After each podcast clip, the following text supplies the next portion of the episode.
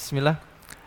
Hari ini kita insya Allah akan bahas uh, permasalahan supaya kita mengenal bahwa apakah hari ini kita bermasalah pada lambung kita atau permasalahan pada tubuh kita yang lainnya adalah bersumber dari gangguan lambung.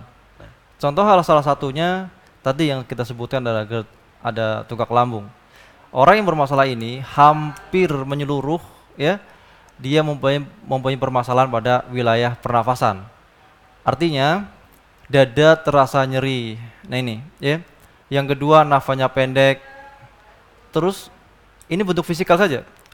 Belum beruntuk masalah psikisnya. Psikisnya dia berubah bagaimana? Ketidakseimbangan emosi. Emosinya labil.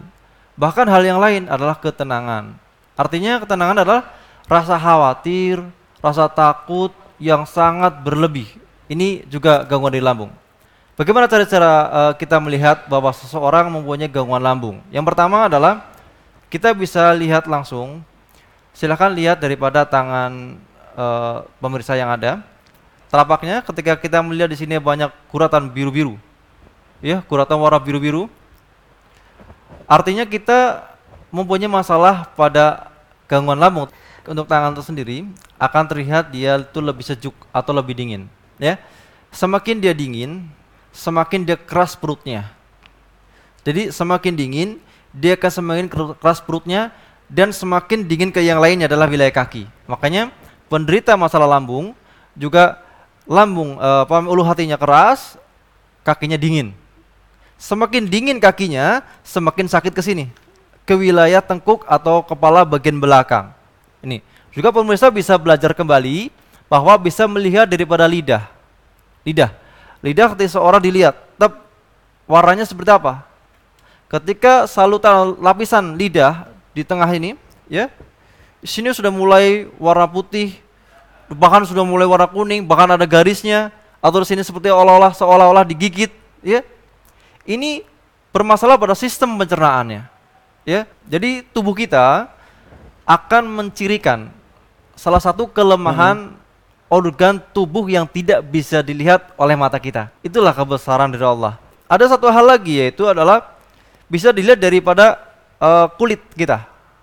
Nih, contoh ketika pori-pori wajah tersebut mulai melebar. Nah, terlihat mukanya murung.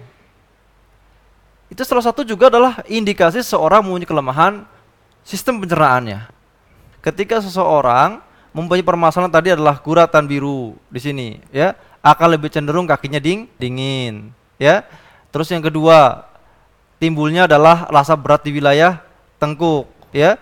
Ketika dia semakin lemah atau kurangnya air maka sakitnya di wilayah atas kepala gitu. Sangat sakit seperti nekan seperti itu ya. Maka di sini kita dalam konsep ini mensinergikan herba. Herba ini berfungsi adalah menenangkan dan anti daripada uh, peradangan tersebut. Apa di dalamnya? Ada namanya mengkudu. Ini mengkudu pemirsa. Yang kedua adalah kunyit. Yang ketiga adalah jahe. Nah ini ini baru tiga sinergi. Padahal di dalam madu set lambung atobah ya ada tujuh sinergi herba. Makanya di sini dengan konsumsi madu kuning set lambung ini bukan hanya masalah fisik saja yang kita obati, tapi hmm. psikisnya. Yang selanjutnya adalah ketika seseorang sudah mulai guratan biru, tangannya lembab atau berair, ya, terus lidah seolah kaku. Ini, ini beda lagi, ya. Berarti artinya apa? Asam lambung sudah mulai naik ke wilayah dada, di dadanya panas, ya. Terus di sini seolah-olah ada lendirnya kental. Ketika pagi hari sikat gigi, dia akan cenderung akan berdarah jadi dia bukan karena apa namanya gigi sensitif, bukan. Dia itu masalah lambung yang sudah terlalu lama permasalahannya dan sudah parah itu GERD. Artinya diagnosa ini berbeda dengan yang tadi. Bagaimana herbanya? Nah dia sertomatis adalah dengan namanya temulawak, kayu manis, ketumbar, itu herbanya. Dan di sini sudah ada. Jadi herba juga akan menentukan uh, bagaimana diagnosa. Loh ini kan digabungkan jadi satu. Iya, ketika seseorang dingin, artinya secara fisiknya lemah. Hmm. Ketika semakin dingin, artinya fisik dan psikisnya lemah. Ya, makanya banyak sekali pemirsa seorang yang mempunyai permasalahan lambung, ya, pertama dia mempunyai gangguan adalah ketenangannya, emosinya labil, mudah tersinggung, ya, nggak bisa diomongin orang lain, tersinggung aja. Nah ini, ini sangat tidak baik, sangat tidak baik.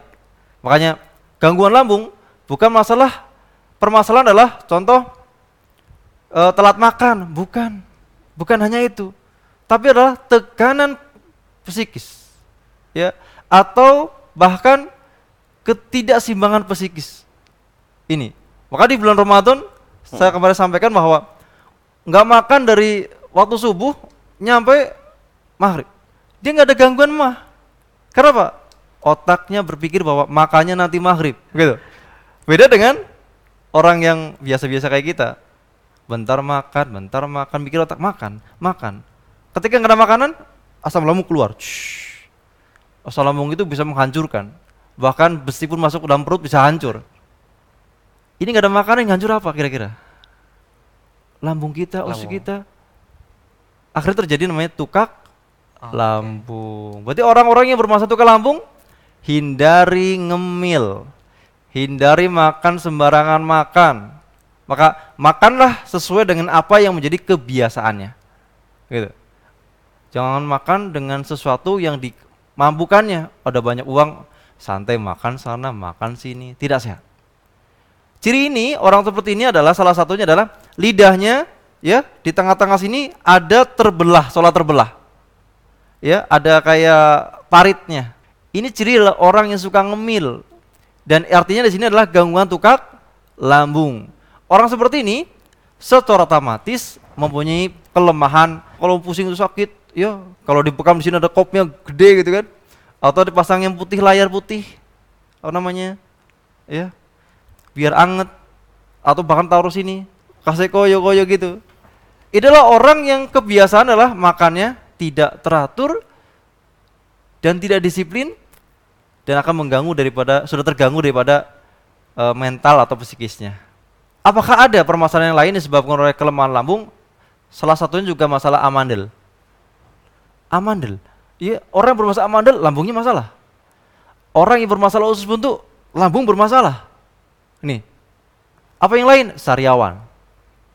Makanya kalau orang yang sariawan, orang amandel, konsumsi madu set lambung ini tanpa perlu menggunakan air. Itu. Tapi gunakan apa? Langsung dimut saja seperti ngemutnya permen. Gitu. Hmm. Bagaimana kalau dengan air?